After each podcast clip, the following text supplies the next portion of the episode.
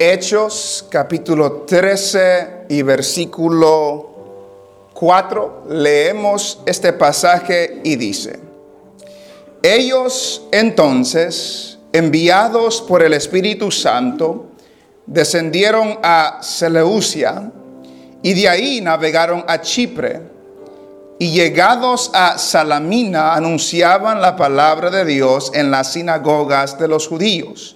Tenía también a Juan de ayudante. Versículo seis.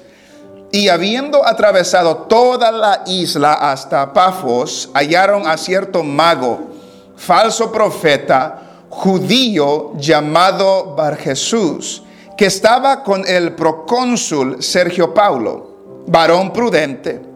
Este, llamado, llamando a Bernabé y a Saulo, deseaba oír la palabra de Dios. Pero les resistía Elimás, el mago, pues así se traduce su nombre, procurando apartar de la fe al procónsul. Entonces Saulo, que también es Pablo, lleno del Espíritu Santo, fijando en él los ojos, dijo: oh, lleno de todo engaño y de toda maldad, hijo del diablo, enemigo de toda justicia, ¿no cesarás de trastornar los caminos rectos del Señor? Ahora pues, he aquí la mano del Señor está contra ti, y serás ciego, y no verás el sol por algún tiempo. E inmediatamente cayeron sobre él oscuridad y tinieblas, y andando alrededor buscaba quien le condujese de la mano. Entonces el procónsul, viendo lo que había sucedido, creyó, maravillado de la doctrina del Señor. Amén. Pueden sentarse.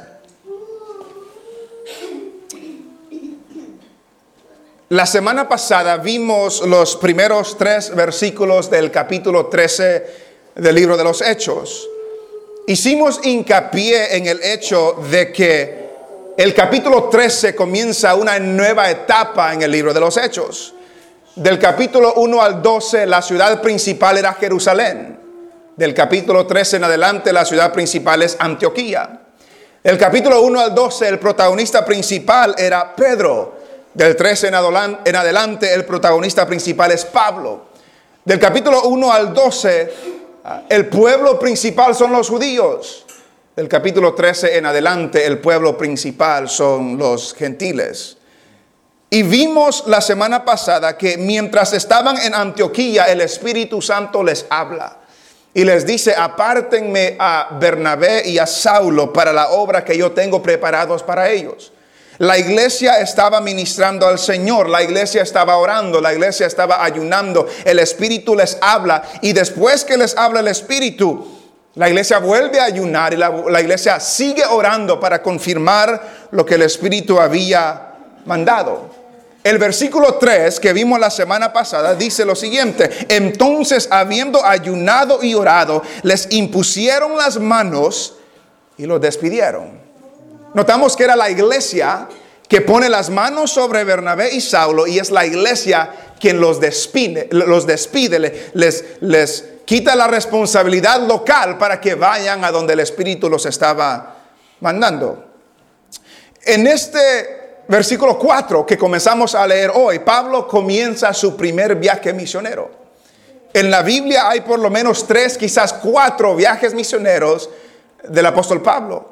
Es en estos viajes misioneros donde Pablo visita a diferentes ciudades, diferentes iglesias, y es ahí donde encontramos las cartas del Nuevo Testamento durante estos viajes misioneros. En, en los primeros dos versículos, versículo cuatro y versículo cinco. Hay dos cosas que vemos aquí que caracterizan el ministerio de Pablo. Lo vemos desde el principio del relato. Y las dos cosas que caracterizan el ministerio de Pablo, número uno, fueron enviados por el Espíritu Santo. Y número dos, proclamaron la palabra de Dios. Estas dos características que se ven al principio del ministerio de Pablo deben ser dos características que existen en toda iglesia, en todo ministerio y en todo cristiano. Número uno, enviados por el Espíritu Santo. Note lo que dice el versículo cuatro. Ellos entonces, enviados por el Espíritu Santo. Esa frase es peculiar, porque ¿quién los despidió en el versículo tres? La, la iglesia los despidió. Pero en el versículo cuatro nos dice que ellos entonces, enviados por el Espíritu Santo, da a entender que el llamado de Bernabé y de Saulo no era de la iglesia. El llamado de Bernabé y de Saulo fue del Espíritu Santo. El Espíritu Santo los llamó, el Espíritu Santo los envió, y la iglesia reconoció lo que el Espíritu Santo ya había determinado con Bernabé y Saulo. La iglesia no llama a nadie. Digamos eso claro. La iglesia no llama a nadie. El Espíritu llama a las personas. Y la iglesia reconoce lo que el Espíritu de Dios está haciendo en las personas. Ellos fueron enviados por el Espíritu Santo y obedecieron y salieron de la ciudad de Antioquía, como hemos hecho en las últimas semanas. Este es un mapa de la región.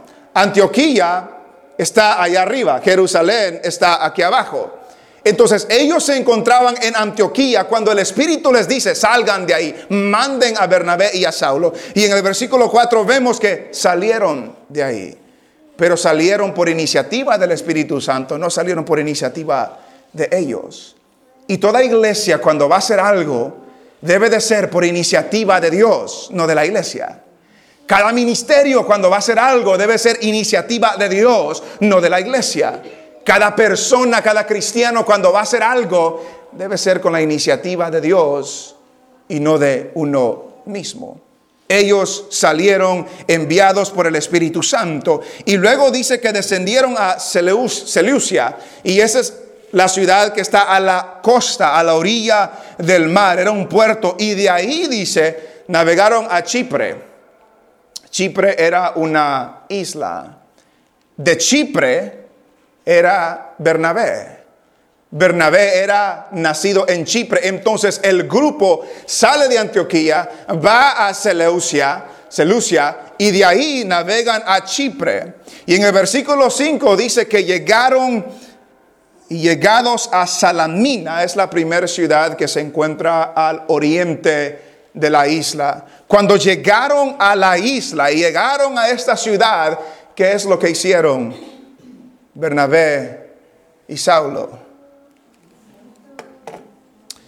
Y llegados a Salamina, anunciaban la palabra de Dios en las sinagogas de los judíos. Anunciaron la palabra de Dios. Ya dijimos dos características que, que caracterizan, dos cosas que caracterizan el ministerio de Pablo: enviados por el Espíritu, dirigidos por el Espíritu y proclamadores de la palabra de Dios. Y eso debe ser toda iglesia: dirigidos, guiados por el Espíritu y proclamadores de la palabra de Dios. Notamos de que ellos proclamaron la palabra de Dios. En todas las sinagogas de los judíos donde ellos iban, ellos proclamaban la palabra de Dios. ¿Qué significa la palabra proclamar o anunciar? Es, es proclamar, es, es informar, es enseñar, es predicar, es hablar. Hablaban la palabra de Dios. Entonces, ¿qué es lo que hablaban de la palabra de Dios? Si hablaron la palabra de Dios, ¿qué es lo que hablaban de la palabra de Dios? Note lo que Hechos nos dice en diferentes partes. Por ejemplo, el capítulo cuatro. De Hechos, capítulo cuatro y versículo dos, dice lo siguiente: resentidos de que enseñasen al pueblo, ¿y qué es lo que enseñaban al pueblo? Y anunciasen en Jesús la resurrección de entre los muertos. El anunciar la palabra de Dios incluye el mensaje de Jesús y la resurrección de los muertos, capítulo trece, versículo treinta y ocho.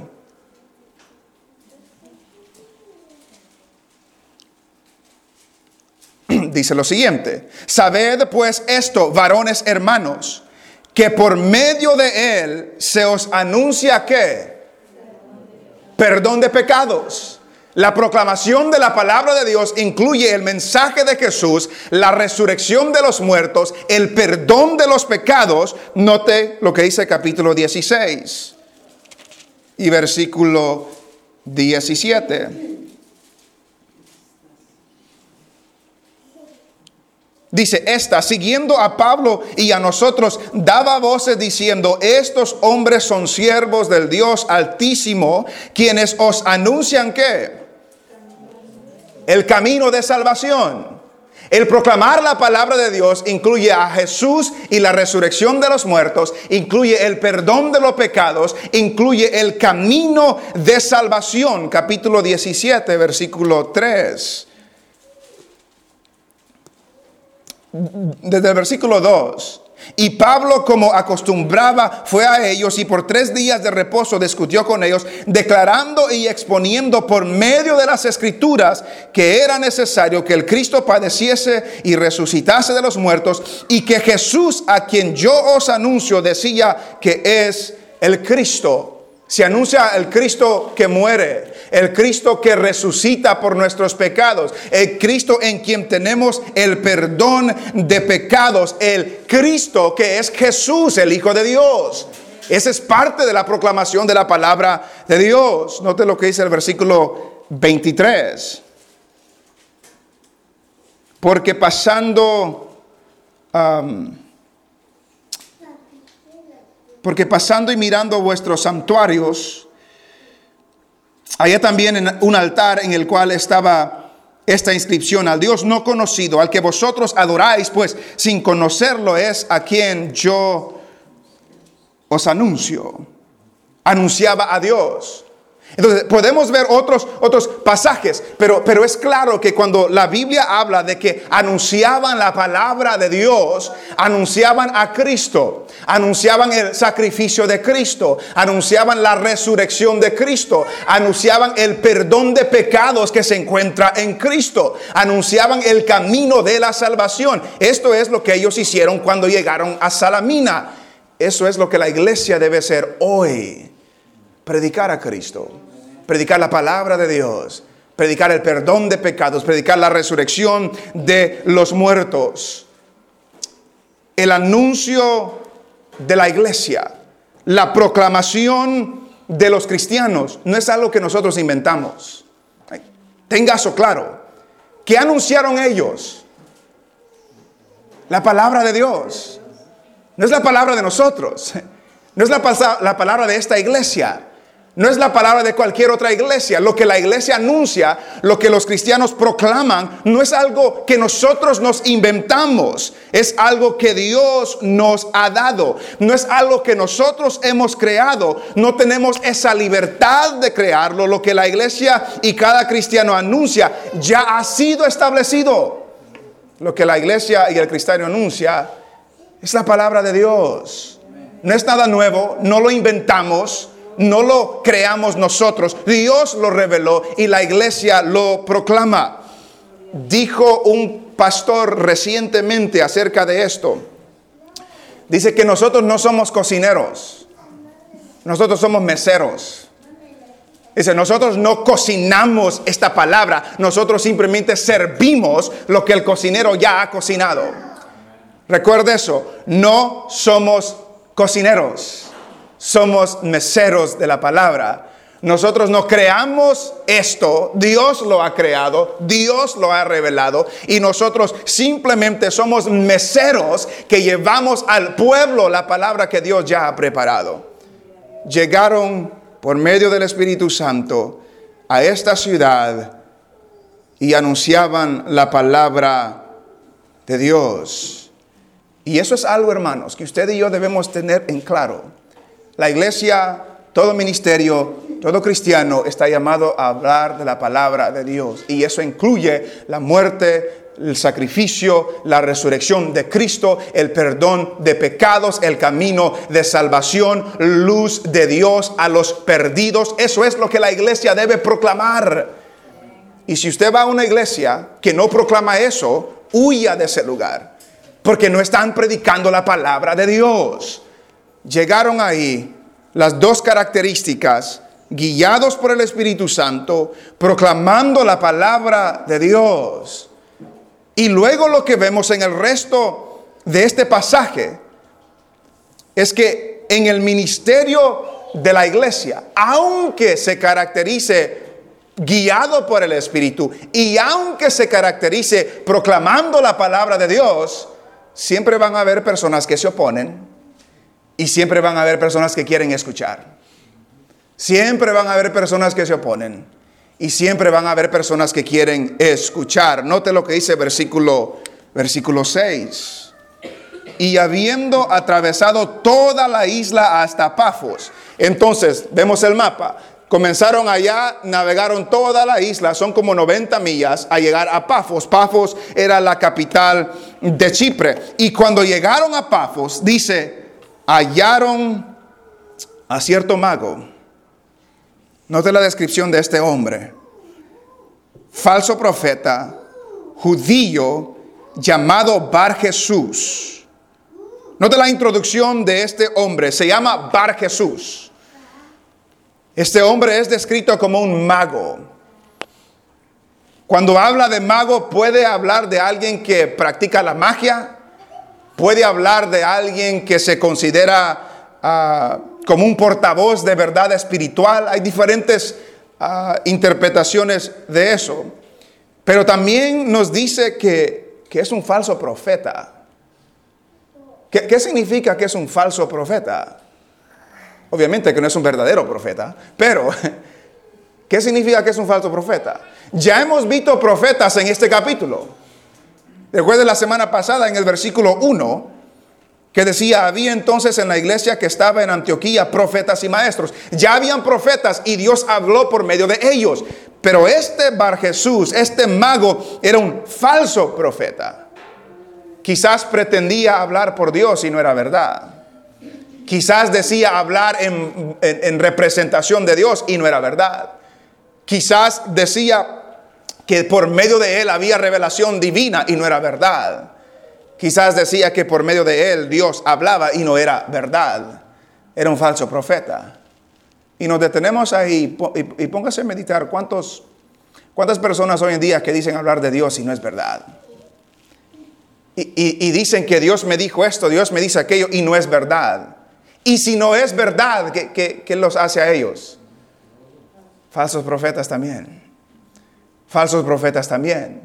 Estuvimos hablando temprano con la hermana Consuelo en el ayuno acerca de las, de las personas que, que andan dando profecías y, y muchas de esas no se cumplen. Y, y si no se cumplen, pues mintieron. Y si mintieron, son falsos profetas. Y si estuvieran en el tiempo antiguo, ya días los hubieran matado, porque es lo que hacían con los falsos profetas. Este Bar Jesús era un mago, era un falso profeta, era judío. Y luego en el versículo siete encontramos a otro personaje. Vemos a este Bar Jesús y en el siete nos dice que estaba con el procónsul Sergio Paulo. Y note la descripción de este hombre, era procónsul, él trabajaba para el gobierno romano, era un gobernante de esa, uh, de esa isla. Procónsul, y, y note que es descrito como un varón prudente. La Biblia de las Américas dice que era un varón inteligente. Y hablando de esta palabra prudente, tres veces en el Nuevo Testamento se traduce entendidos. Aparece cuatro veces en el Nuevo Testamento, tres veces se traduce entendidos. Este era un varón entendido, era un varón prudente, era un varón inteligente. Después nos daremos cuenta por qué. Pero esta prudencia, esta inteligencia de este procónsul era algo que solamente Dios la puede dar. Porque es la misma palabra, por ejemplo, en Primera de Reyes, capítulo tres, versículo nueve, no, no lo tiene que buscar. Cuando Salomón ora a Dios, Y dice, da pues a tu siervo corazón entendido para juzgar a tu pueblo y para discernir entre lo bueno y lo malo. Da a entender que este entendimiento no lo poseía Salomón. Se lo pedía a Dios que se lo dé. Salmos ciento diecinueve, treinta y cuatro dice, dame entendimiento y guardaré tu ley. Es la oración del salmista a Dios, dame entendimiento.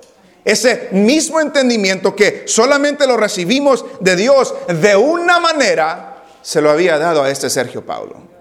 Y este Sergio Paulo era prudente, era inteligente, pero aún siendo prudente y aún siendo inteligente, fue engañado por este falso profeta. Fue engañado por este Bar Jesús. Pero, otra vez el versículo siete. Que estaba con el procónsul Sergio Paulo, varón prudente. ¿Y, y, y qué hizo este varón prudente? Este, llamando a Bernabé y a Saulo, ¿qué quería hacer? Deseaba oír la palabra de Dios. Deseaba oír la palabra de Dios. ¿Qué, qué nos da a entender? El, el deseo de oír la palabra de Dios es de prudentes. Es de inteligentes. Es, es de personas que, que, que quieren conocer a Dios. Es de personas que quieren aprender más de Dios. Es, es de personas prudentes que quieren oír. Este Sergio Paulo no era cristiano, pero anhelaba oír la palabra de Dios. Y por eso se describe que era inteligente. Porque anhelaba y deseaba oír la palabra de Dios. Y, y notamos de que porque deseaba oír la palabra de Dios, ¿qué es lo que hizo? Ya, le llamó a Bernabé y a Saulo para que le hablen de la palabra de Dios. No sé si usted ha escuchado a personas, y recientemente alguien me dijo esto. No sé si usted ha escuchado a personas que dicen, pero, pero a mí me gusta oír la palabra de Dios. Pero yo no voy a la iglesia, pero me gusta oír la palabra de Dios. Me gusta oír los mensajes. ¿Cómo nos damos cuenta que este Sergio Paulo quería oír la palabra de Dios? ¿Cómo nos damos cuenta que era real que él quería oír la palabra de Dios? Mandó a llamar a aquellos que enseñaban la palabra de Dios para que le vengan a enseñar. Hay personas que dicen, a mí me gusta escuchar la palabra de Dios y nunca la escuchan. Entonces no es verdad. Simplemente lo están diciendo. Oh, a mí me gusta oír la palabra, a mí me gustan los mensajes de Dios. Nunca la oyen, nunca visitan una iglesia, nunca escuchan un mensaje, pero dicen, yo, a mí me gusta escuchar la palabra de Dios. Eso no es verdad. Porque si alguien quiere escuchar la palabra de Dios, hay más que suficientes recursos para escucharla. Este Sergio Paulo quería escuchar, y como quería escuchar, mandó a llamar a aquellos que podían explicarle y enseñarle y anunciarle la palabra de Dios. Entonces, yo no sé usted en esta tarde aquí, hay personas aquí que no son cristianas. Y si no le gusta escuchar la palabra de Dios, le anhelo hoy que la escuche. No solamente hoy, sino en todo momento. Pero también a los cristianos que solamente escuchan la palabra de Dios los domingos por la tarde.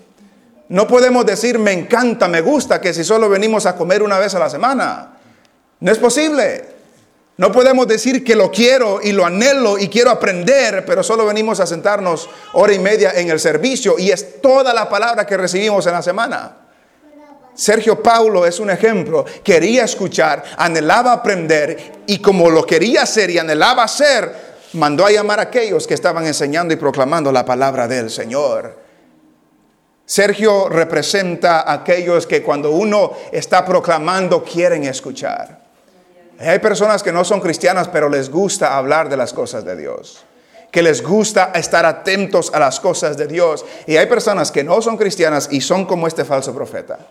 Y son como este Bar Jesús. Porque ¿qué es lo que hizo este Bar Jesús? Al ver que Sergio Paulo quería oír la palabra de Dios, ¿qué hizo Bar Jesús? Versículo ocho. Pero les resistía Elimás, el mago, pues así se traduce su nombre, procurando apartar de la fe al procónsul. Elimás representa a aquellos que no quieren escuchar. Y además de aquellos que no quieren escuchar, representa a aquellos que se oponen que otros escuchen. Que se ponen en medio para poder apartar a otros de la fe. Este Bar Jesús vio que Sergio Paulo quería escuchar la palabra de Dios y él se les opuso. Y él les resistió. Y él quería apartar a este Sergio de la fe. Hay personas que no quieren saber de Dios. Y eso es decisión de ellos, si no quieren saber. Pero hay otros que no quieren que otros se acerquen a las cosas de Dios. Y yo no sé en su trayectoria si ha conocido a personas en su vida que le impidían a usted que conozca las cosas de Dios. Y cuando usted quería aprender algo, se le oponían. Cuando usted quería aprender algo, lo ridiculaban. Cuando usted quería aprender algo, quería acercarse a Dios, les decían otras cosas, lo invitaban a otros lugares, le, le divagaban la mente para no concentrarse en las cosas de Dios. Este Elimás es lo que quería hacer. Quería desviar, quería apartar a este Sergio Paulo del camino del Señor. Y si usted tiene amigos así, reflexione en esa amistad. Porque si quieren separarlo de las cosas de Dios, no quieren lo mejor para ustedes. Y no quieren lo mejor para mí. Este Sergio Paulo quería acercarse, pero Elimás se le opuso.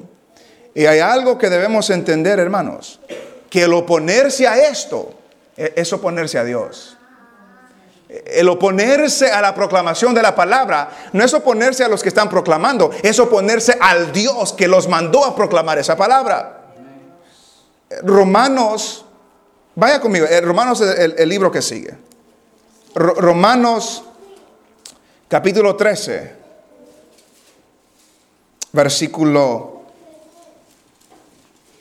uno y dos, podemos, podemos leer. Romanos capítulo trece, versículo, versículo uno. Esto no, no tiene que ver con oponerse al evangelio, pero note lo que dice. Sométase toda persona a las autoridades superiores, porque no hay autoridad sino de parte de Dios. Y las que hay por Dios han sido establecidas. Note lo que dice el dos.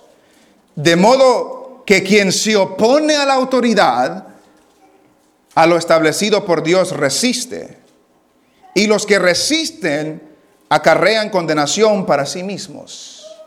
Ahora lo que dice, está hablando de las autoridades. Dios ha puesto las autoridades y el que se opone a las autoridades que son puestas por Dios, a Dios se está oponiendo. Y esos que se oponen, dicen, acarrean condenación para sí mismos. Eso lo podemos aplicar al caso de Elimás. Se opuso a que este Sergio Paulo conozca al Señor. Y como se opuso, no se estaba oponiendo a Pablo, se estaba oponiendo al Dios mismo. Y como se estaba oponiendo al Dios mismo, no le fue bien. No le fue bien. Entonces vemos las dos características de un, de, de, del ministerio de Pablo, guiados por el Espíritu Santo y proclamadores de la palabra del Señor, que debe existir en la iglesia hoy. Y luego vemos que aún en ese ministerio hay personas que quieren escuchar y hay personas que no quieren escuchar. Hay personas que están atentos. Y hay personas que se oponen. Pero aunque existe esta realidad, ta- también existe la realidad que Dios ha prometido socorrer a los suyos y castigar a sus enemigos. Dios ha prometido socorrer a los suyos y castigar a sus enemigos. Note lo que sigue diciendo. El ocho decía, pues les resistía Elimás, el mago, pues así se traduce su nombre, procurando apartar de la fe al procónsul. Entonces Saulo, que también es Pablo, note el cambio de nombre, Saulo y Pablo. De aquí en adelante ya no se vuelve a mencionar a Saulo, solamente el nombre de Pablo. Entonces Saulo, que también es Pablo, lleno del Espíritu Santo, fijando en él los ojos, dijo, esta frase es importante. Esta frase es importante. Porque notamos la oposición de Bar Jesús, de Elimás. Y notamos la reacción, la respuesta del apóstol Pablo. Pero note la descripción que le da Lucas al apóstol Pablo. ¿Cómo lo describe? Lleno del Espíritu Santo. Lleno del Espíritu Santo. Notamos que también Pablo era un hombre preparado, como Sergio Paulo. Era un hombre estudiado. Pero aún así, para enfrentarse a la, posición, a la oposición de Satanás, de la proclamación del Evangelio, su preparación le salió sobrando. Su educación le salió sobrando. Porque lo que necesitaba era el poder del Espíritu Santo. Y solamente porque estaba lleno del Espíritu Santo podía contrarrestar esta oposición de Satanás a la proclamación del Evangelio. Es igual hoy. No importa lo preparado que estemos o no estemos. No importa la educación que tengamos o no tengamos. Cuando nos enfrentamos a la oposición de Satanás, todo eso sale sobrando y necesitamos el poder del Espíritu Santo para poder enfrentar esas situaciones. Pablo, lleno del Espíritu Santo, fijó en él los ojos, fijando en él los ojos, y le dijo, note la descripción que le da a este Bar Jesús, oh, lleno de todo engaño y de toda maldad, hijo del diablo, enemigo de toda justicia, no cesarás de trastornar los caminos rectos del Señor. Pablo, lleno del Espíritu Santo, puede analizar y en, e identificar el, el estado de Elimás. Note, lleno, estaba lleno de ¿qué? Todo engaño. Elimás estaba lleno de todo engaño y de toda maldad. ¿De qué estaba lleno Pablo? Del Espíritu Santo. Pablo, lleno del Espíritu, reconoce de que este Bar Jesús, este Elimás, está lleno de maldad y lleno de engaño. Y luego le dice que es hijo de ¿quién? Hijo del diablo. No andaba titubeando Pablo. Y no lo dijo porque estaba enojado, lo dijo porque el Espíritu Santo lo guió a decir eso. Hijo del diablo. Lo interesante de que lo llamó hijo del diablo es lo que significa Bar Jesús. Bar Jesús significa hijo de Jesús. Cuando uno lee en la Biblia la palabra Bar, eso significa hijo de.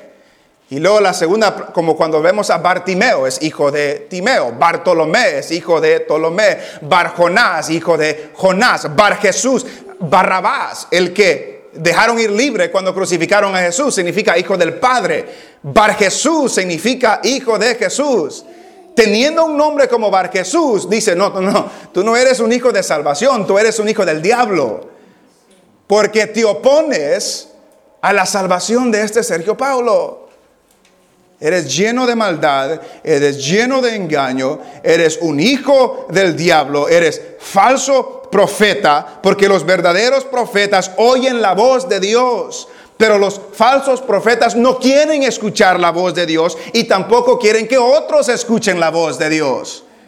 Falso profeta, todo engaño, toda maldad, hijo del diablo, enemigo de toda justicia. Dios es el Dios de justicia, podría estar diciendo que era el enemigo de Dios. Dice, no cesarás de trastornar los caminos rectos del Señor. Entonces, si esta fue la descripción de Elimás, que se opuso a que alguien escuche la palabra de Dios, ¿usted cree eso no aplica hoy? Aquellos que se oponen a que otros escuchen la palabra de Dios.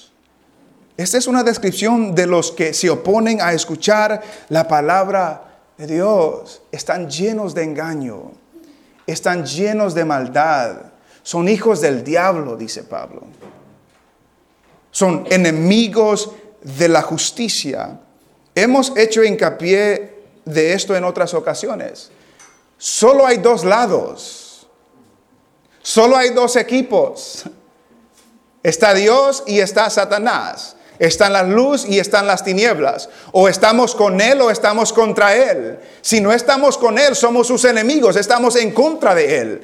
Y este Elimás es hijo del diablo, es lleno de todo engaño, lleno de toda maldad. Y todo aquel que hoy en día se opone que usted o alguien más escuche la palabra de Dios, esta es la descripción de ellos.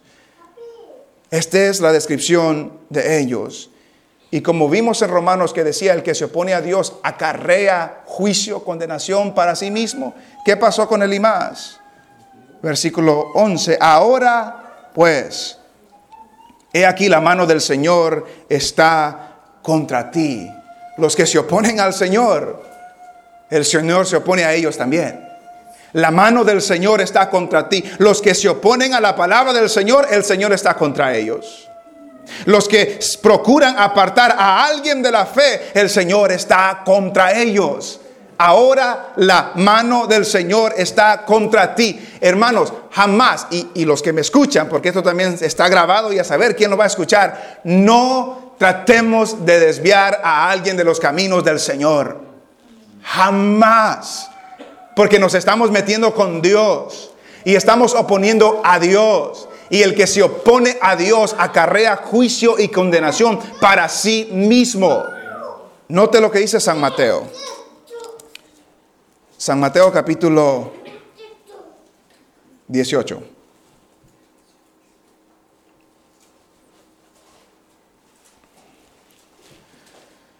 San Mateo capítulo dieciocho y versículo seis. San Mateo capítulo dieciocho y versículo seis.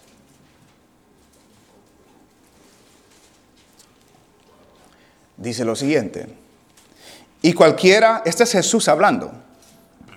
Y cualquiera que haga tropezar a alguno de estos pequeños que creen en mí, mejor le fuera que se le colgase al cuello una piedra de molino de asno y que se le hundiese en lo profundo del mar.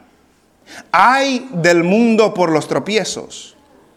Porque es necesario que vengan tropiezos, pero ay de aquel hombre por quien viene el tropiezo.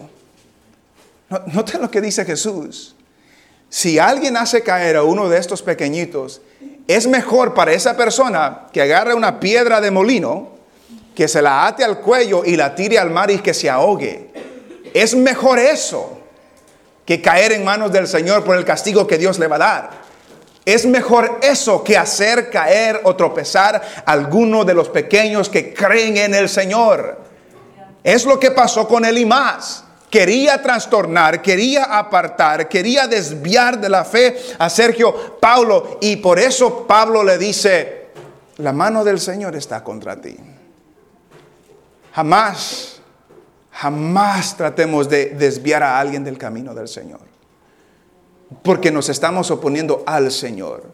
Recuerde, Dios socorre a los suyos. Ya vimos que socorrió a Pablo, lo llenó del Espíritu para hablar lo que estaba hablando.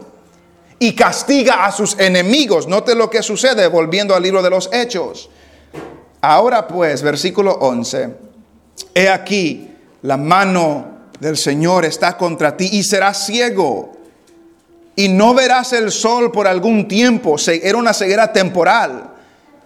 E inmediatamente cayeron sobre él oscuridad y tinieblas. Y andando alrededor buscaba a quien le condujese con la mano. La consecuencia fue ceguera temporal. Pero la consecuencia fue inmediata. Inmediatamente cayeron tinieblas y oscuridad sobre él. Él no podía ver. Describe su castigo. Pero también describe la condición de su corazón, tinieblas y oscuridad. Y me pongo a pensar en este castigo de Elimás. ¿A, a quién hemos visto que era un judío, que se oponía a los caminos del Señor, que también fue puesto ciego temporalmente? Saulo. Era un judío que se opuso a los caminos del Señor y el Señor lo pudo, le dio una ceguera, ceguedad temporal. Pero aquel se arrepintió. No se nos da registro que Elimás se arrepintió. la ceguera espiritual. Dios socorre a los suyos y castiga a sus enemigos. Si somos de Él, estamos seguros. Si somos sus enemigos, castigo caerá sobre nuestras vidas, porque Dios socorre a los suyos y castiga a sus enemigos. ¿Y cuál fue el resultado de todo esto? Versículo doce. Entonces, el procónsul, al ver esto, creyó, maravillado de la doctrina del Señor. Sergio estaba mirando todo lo que estaba sucediendo. Él fue testigo de, esta, de este castigo, de esta demostración de poder. Me imagino yo que estaba Pablo y Bernabé y estaba Sergio, uh, uh, Elimás y estaban conversando, interactuando, y Sergio solo estaba observando.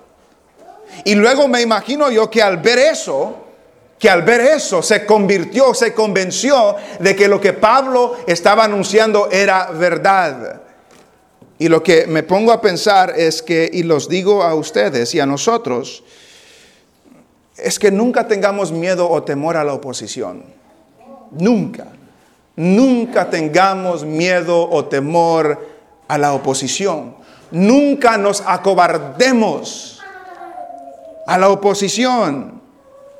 No sabemos quién nos está viendo. Sergio estaba analizando lo que estaban haciendo Pablo y este falso profeta, pero Sergio estaba viendo lo que estaba sucediendo.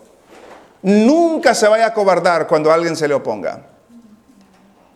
Confíe en el Señor, que Él socorre a los suyos, que Él nos da de su espíritu para hablar la palabra necesaria en el momento necesario. Nunca nos acobardemos, nunca nos corramos de la oposición, sino que sabiendo que hay personas que nos están mirando, confiamos en el Señor para que Él nos indique lo que debamos hacer y lo que digamos de, debemos de decir.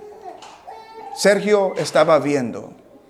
Estaba analizando, y cuando vio lo que había sucedido, creyó, creyó, recibió salvación, recibió lo que estaba buscando, recibió lo que anhelaba. Pero notamos que no esencialmente creyó por el castigo, creyó por la enseñanza. Porque es lo que dice, creyó maravillado de la doctrina del Señor. Maravillado de la enseñanza de Pablo y de Bernabé. No creyó por el milagro o por el castigo, creyó porque se admiró, se maravilló de la enseñanza de la palabra del Señor. Por eso la proclamación de la palabra es más importante que los milagros, porque es por medio de la palabra del Señor que las personas vienen a conocer al Dios verdadero. Sergio anhelaba oír la palabra de Dios y llamó a aquellos que tenían esa palabra de Dios, y se cumple lo que Jesús dijo: pedid y se os dará, buscad y hallaréis, tocad y se os abrirá, porque todo aquel que pide, recibe, y el que busca, halla, y al que toca se le abrirá. Este Sergio pidió que le vengan a enseñar y le vinieron a enseñar.